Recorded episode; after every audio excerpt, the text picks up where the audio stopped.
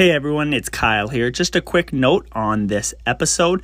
The audio of this episode is going to be a little different than normal. The audio is going to be recorded live in a car for interview number one. My wife Beth and I, for the interview, wanted to do something extra special and talk while we were enjoying our drive together. So, just a quick audio warning that it is going to be a little different than normal, and future episodes won't necessarily be like this, but enjoy.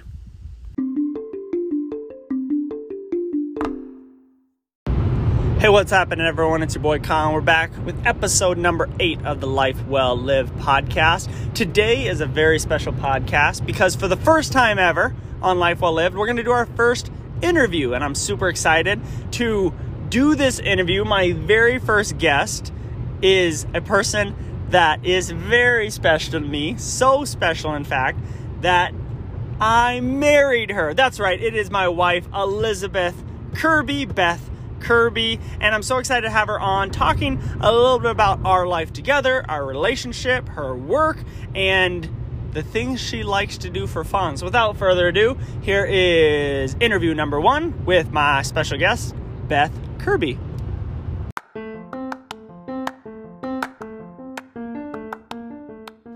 Hi, guys, I'm Kyle Kirby, an entrepreneur, speaker, and friend, and welcome to Life Well Lived, a podcast designed to give you the ins and outs, the goods, and what you need to scale your life to the next level. All right, so as you guys can probably hear, the audio of this podcast is going to be a little bit different because I'm not currently in for this first interview in my normal recording studio. So I'm actually in the car with Beth right now. I am driving, she is in the passenger seat, and we're, we're going on a Sunday drive. We're kind of driving around a couple different cities today. And we thought, what a great opportunity as we're driving to spend this time together with episode number one. And, uh, or I guess the first episode, uh, the interview number one, um, with her. So the audio is not going to be perfect, but we're going to rock and roll from here. So, Beth, being next to me, why don't you tell the audience just a little bit about yourself, like background, like um, obviously where you went to school, what you do for work, um, your other, what you do for work, your pets' names, just kind of basic info. So as they've gotten a little bit uh, used to me and have been in and been able to be introduced to me, uh, they now can be introduced into you. So just a little bit about yourself, maybe 30 seconds to a minute. Sure. So my name is Beth Kirby, and uh, I get to be married to this guy right here.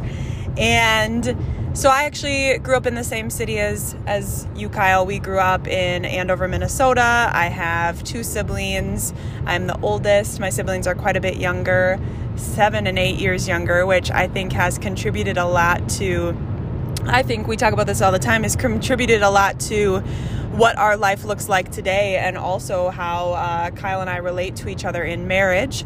I am a health coach and an entrepreneur. I love getting to work with Kyle. And also, uh, I'm a dance teacher and I love teaching dance. That's my passion. I feel like it is my field to really make an impact and to be a role model uh, for younger girls. Okay, awesome. So I'd like to dive into that a little bit because I'd like to know, being in the dance world, can you give us a little bit of background of your dancing, why you have a passion for dance? Because I think you're in a really unique situation with your work. Is like you have a job as a health coach, right? We I, have told you guys this in other episodes, but we we run nutrition clubs, we work with Herbalife, and, and we help people get healthy and get them uh, started on good nutrition programs and all that sort of stuff. But Beth has, we'll call it a side job, but it's definitely a passion project. Of dance and the dance world. So, Beth, can you walk us through a little bit about what that is in the dance world, like your background in dance, your passion for dance, and um, I'd love uh, for the other people out there, can you let us know the specific type of dance that you do? Um, because um, I think what, sometimes when people think of dance, they might have a certain mindset, but um, I've been able to see over the last decade the type of dance you do and how fun it is. So, can you kind of walk us through the dance world and uh, kind of how your passion grew in that? Yeah, absolutely. It's probably important to specify what type of dance. So, uh, I was technically trained in studio dance and rotated around quite a few studios until I found one that was uh, it just opened my eyes to really what the dance world can be like. And so I am trained in ballet, tap, jazz, um, lyrical, contemporary, uh, hip hop if I'm forced.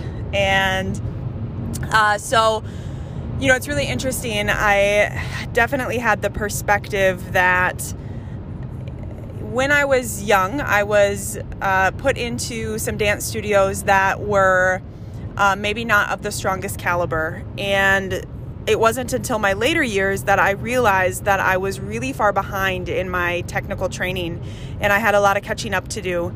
And I had this very deep seated belief that I didn't want to coach other dancers.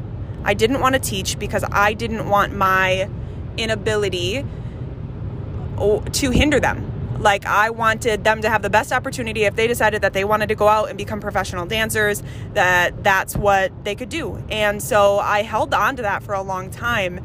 And until after I graduated, I missed dance immensely. You go from dancing, you know, 30 to 40 hours a week uh, to nothing. And it's just such a huge part of your life. And so I was looking for ways to fill that.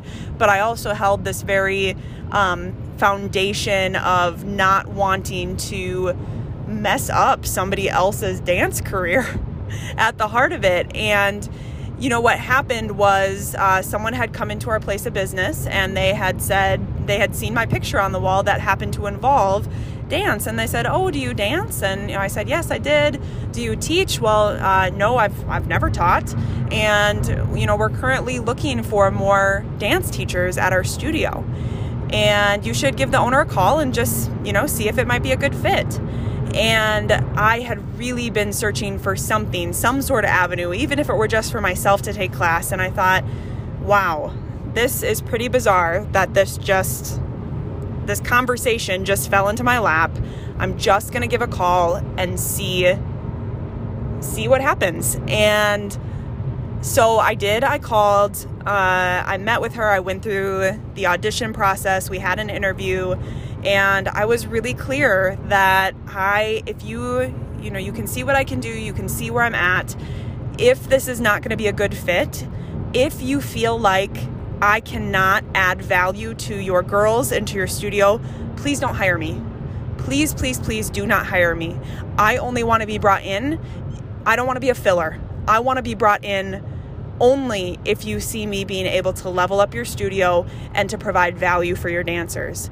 And so it turns out that, you know, that was a good course. And um, I'm so blessed and privileged to be a part of this dance studio. And like Kyle said, it really is a passion field.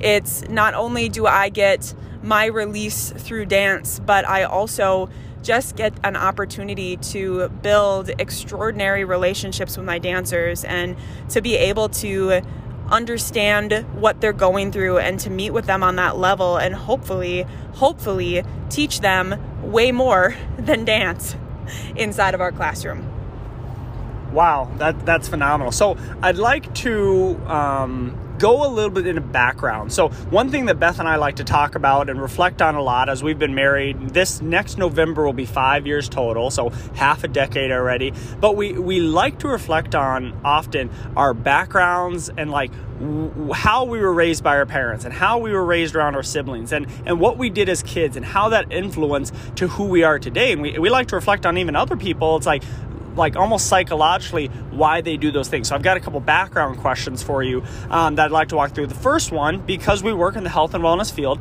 I'd love to hear just a little bit about the background of like when you first started on Herbalife, how that really helped change your health and wellness and your physical state around, and also how it applied to dance as you were. Uh, I mean, when you're talking about dancing 40 hours a week, that's like a full do- job to some people. And not only were you going to school in high school, but you were dancing right after. I mean, that whole process. Can you just walk us through that transformation you had that junior year of high school?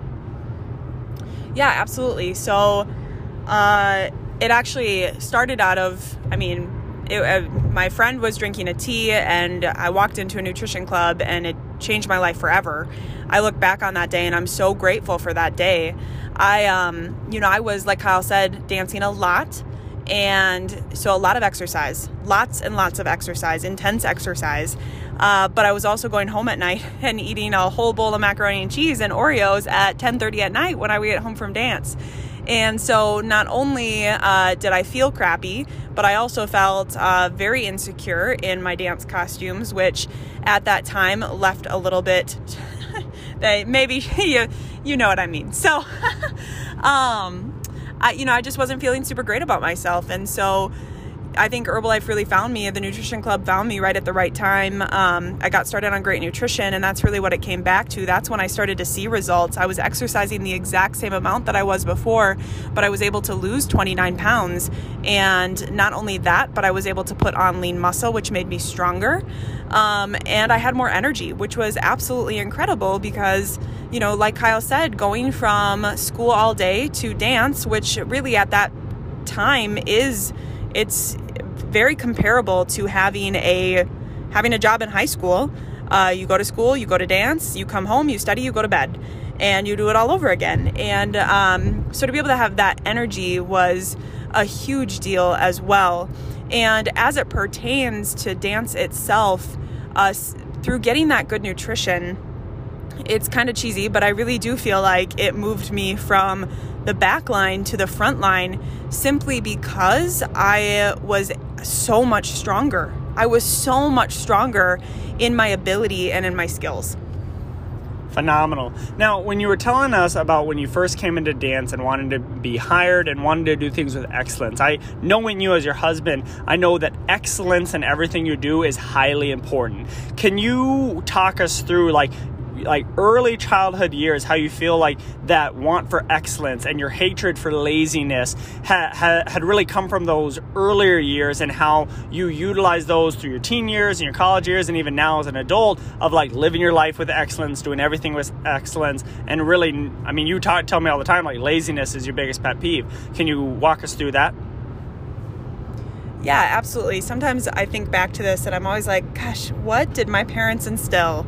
And sweet Jesus, if I can instill half of that in my children, uh, we're gonna be we're gonna be in a good place. So I'm so grateful for them uh, for instilling. Really, what I think it comes back to is a good work ethic.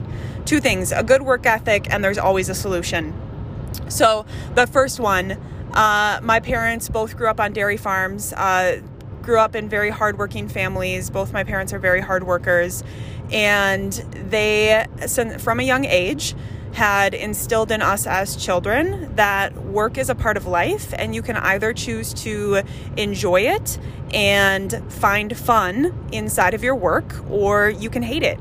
And, you know, it's kind of like when everybody, you know, complains about Monday, right? When people complain about Monday and they say, uh, are you going to, you know, hate one seventh of the entirety of your life. No, let's just figure Mondays out, right? And that was kind of their mentality around that. And so, um, really learning to find good in work and to love working for something at a young age was incredibly helpful. I think it made a huge difference in my work ethic today and not only inside of being a dance teacher, but also uh, inside of our business and being entrepreneurs, and then also um, doing things with excellence.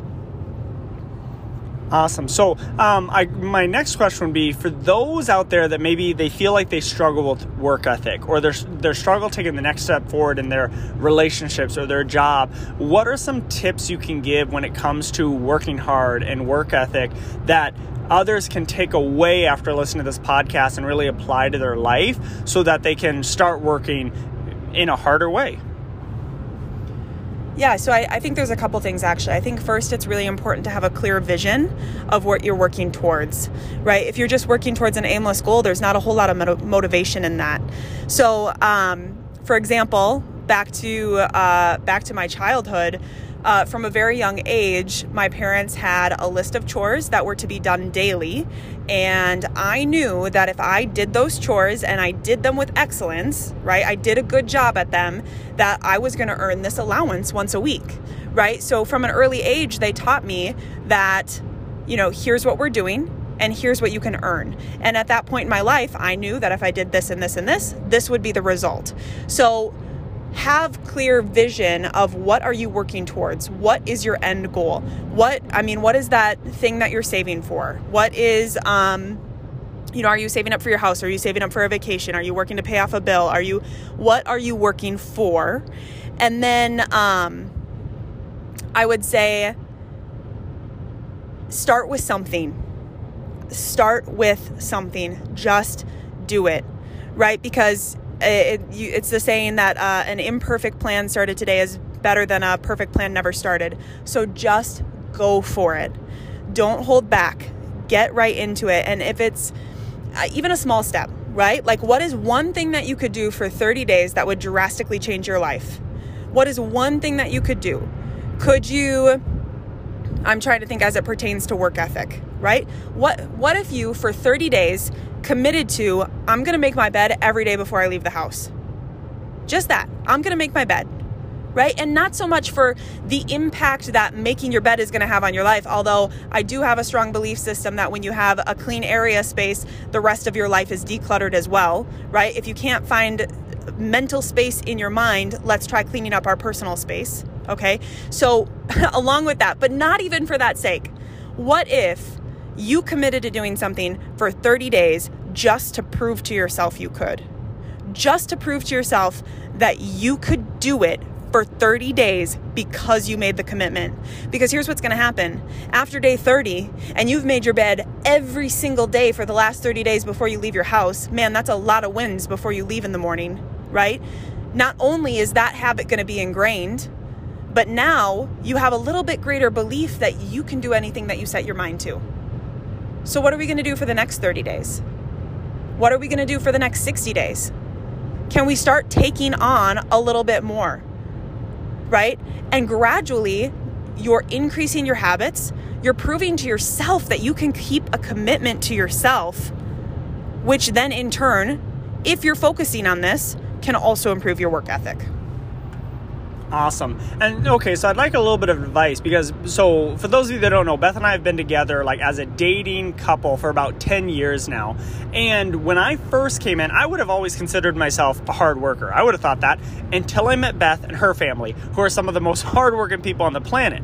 So what I'd like to know in, in that transition, because I've be- become a harder worker over time, I've learned to become self-disciplined and I've learned to do the important things for those people out there that feel like, okay, I feel like I'm a hard worker. I, maybe like I'm a, I don't want to pick on us guys, but maybe I'm a mom and like I'm raising the kids and I'm doing this work and I just feel like my husband's not helping around at home or vice versa. It's like I, am I'm, I'm a, a, a, husband or a dad or, and, and I'm doing all this good stuff and I'm working for the family and then I come home and the house is a mess. If you're someone who tends to be more of the achiever in a relationship and the person that you're living with or in relationship with is not quite as go getter as you, who as hard worker as you, what advice do you have for those people and how they can work with that relationship and still build a very successful and thriving relationship within those circumstances?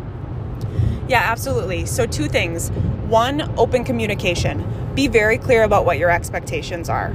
So, and I and I, I don't I mean you're in a relationship, right? So, so it's not rules, right? You're just saying, "Hey, this is what's really important to me." Right? Be very clear with your spouse or your significant other uh, what's important to you, right? So that you are not putting these unfair expectations on them that they don't know, right? So they're making you mad, you're getting frustrated with them, but they have no idea, right? So, first, I would say, do they know that this is important to you, right? Whatever that might be. Do they know that you see the house being clean? Like that that's a really that's something that's really important to you right? Or that they also chip in with learning how to do some of the finances or whatever it might be right? Or that they chip in with helping put the kids you know like put the kids to bed to bed at night right? Whatever that might be. Are they clear right? Have clear communication with them okay? And then the second thing is drop it and lead by example drop it and lead by example. So let me uh, let me give you an example, right? So uh, let's say that you're a wife and you really, really want your husband to paint the bathroom, and you have been asking him to paint the bathroom for the last six months and you have been nagging him and you're frustrated because you just feel like, man, like I do so much around here and all I ask is for him to help with this one job because heavens, I can't reach. like I cannot reach it. Okay. I cannot reach. If he could just help out with this one thing, uh, it would make all the difference. And so you've been asking him, asking him, asking him versus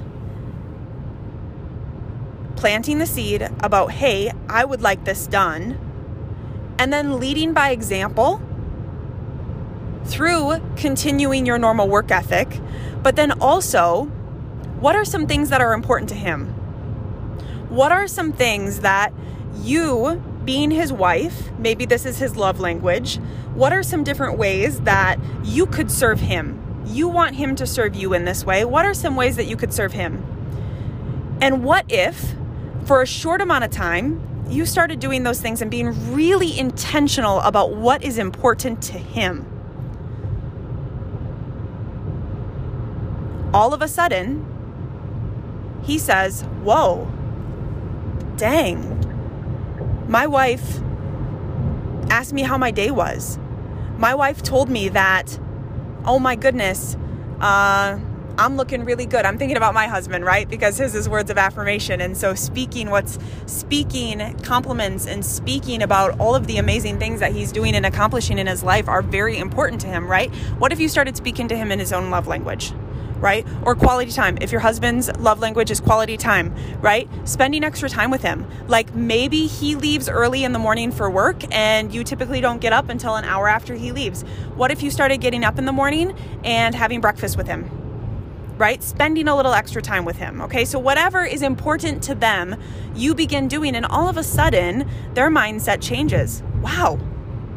Oh my goodness. They are doing this for me. She's doing this for me. And all of a sudden, in the back of their mind, man, she has been asking me to paint that bathroom. I think I'm going to do that this Saturday. It's amazing when we give to others what what we receive in return. And that's not why we do it. It's not out of a manipulative nature. My only suggestion is to think about is there something that's important to them that we in turn might be neglecting where we could make a change? They would see that change and maybe also make that decision for themselves. Awesome. So, a few weeks ago in our podcast, we talked about the five love languages. We just went over a very brief overview of the five love languages, what they are, how people feel loved, unloved. So, would you mind telling our listeners what your love languages are, your primary and your secondary love language, and then like how you feel most loved, not only in our marriage relationship, but in any sort of relationship, and how you feel the least loved because of those love languages?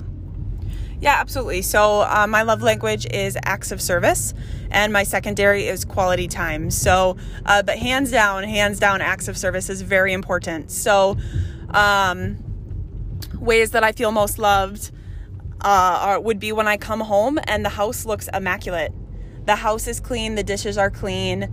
Um, the lawn is mowed, like these extra things that maybe would have been on my to-do list that I would have been responsible for doing when they when I come home and they're finished. It's amazing.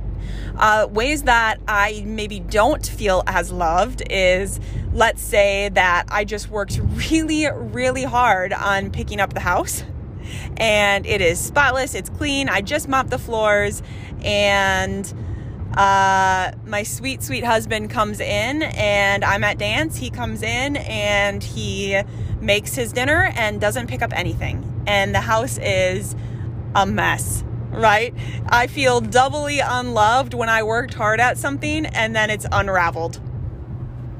Absolutely. So I want to go back a little bit about uh, to the dance area, and so you you teach dance, and you also run a business. You're, you're not only running uh, several Nutrition Club stores, but you're running an organization that does a certain amount of sales and, and is in a couple different states. I'd like to know how you balance both of them together and how you utilize both dance with the little girls and building an empire, building an organization together. Like I'd like to know how you how you utilize both of those to grow yourself as a leader, but to also make sure that each of those two teams are as successful as possible.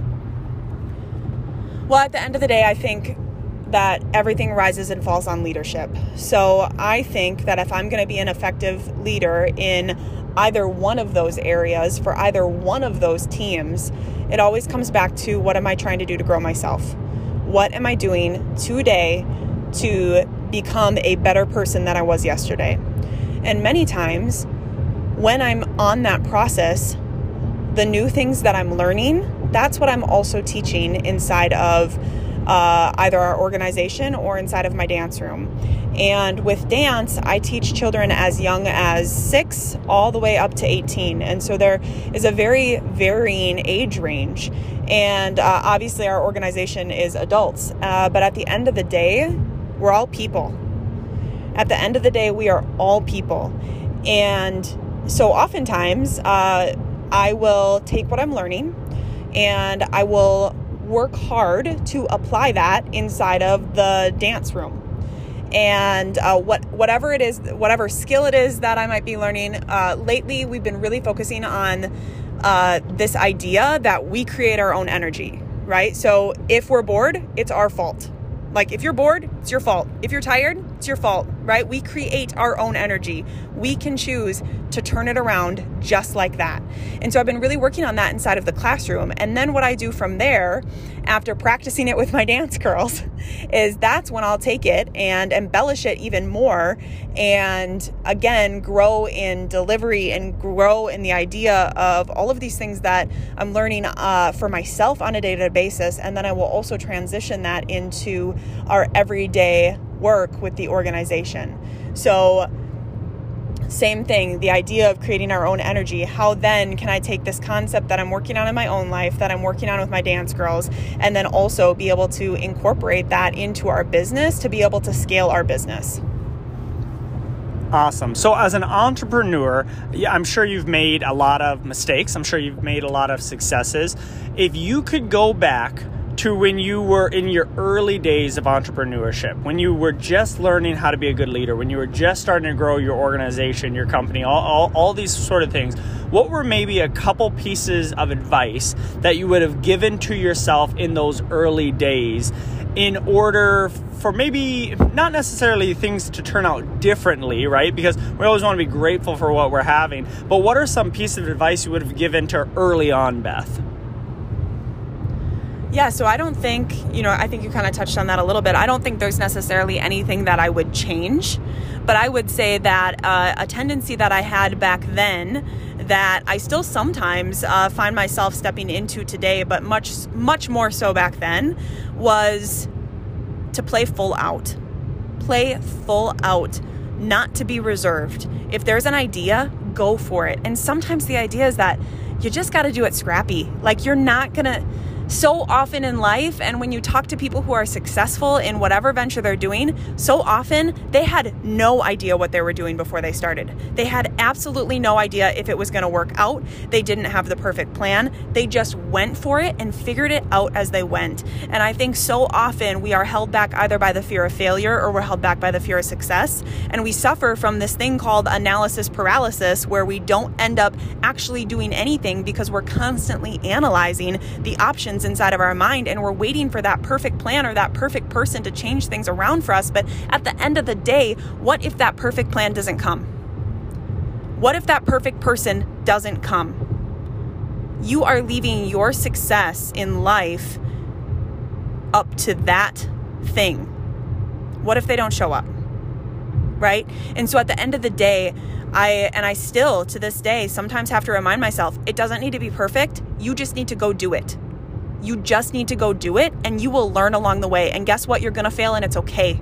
Because from failure comes learning, and from learning comes growth. And you cannot get better at anything unless you first learn how to do it wrong. All of our failures lead up to success if only we're willing to learn from them. And so, in part, also being okay with failure. All right, so to wrap up this podcast, I want to go through a couple uh, quick notes, and then we'll finish with one thing. So, one word answers or one one subject answers. Uh, a couple quick things. So, I'd like you to share with us what is one book you're reading right now. Uh, Girl Stop Apologizing by Rachel Hollis. What is a quote that you are thinking about on a daily basis currently. Okay, I'm going to try to get this correctly. Uh, a ship in the harbor is safe, but that's not what ships are created for. Ooh, that's a good one. That's a good one. Okay, couple a couple fun ones. Um, what is a favorite movie of all time? Doesn't have to be the favorite movie, but a favorite movie of Beth Kirby. Uh, well, I'm a I'm a really big HP fan. I really love Harry Potter, like really a lot, a lot. I love it. I love it. Okay, and so last thing we want to leave our, leave our listeners with is if you could leave these guys with one thing, just one thing, short or long, that like if you would remember this one thing this week, you could change your life. You can do things differently. Well, whatever it may be, what is one thing you want to leave these guys with? I think something that has been super prevalent that I have been working on changing my mindset on recently is if you don't like how things are, you can change them. One more time. If you don't like how things are, you can change them. If you don't like where your fitness and where your health is at, you can change it. If you don't like where you're at in life, you can change it. If you don't like the quality of your relationships right now, you can change it. And at the end of the day, it comes back to growing ourselves. And when we make that commitment and that decision to do it, our entire lives can change. Wow, gold. Man, I knew I was I knew I was doing something right when I married you. Well, thank you so much Beth for being our very first interview. Hopefully this audio turns out pretty good. Guys, thanks so much for hanging out with us and um, Beth, I want to just from the deepest bottom of our hearts thank you for all the gold nuggets today. Yeah, absolutely.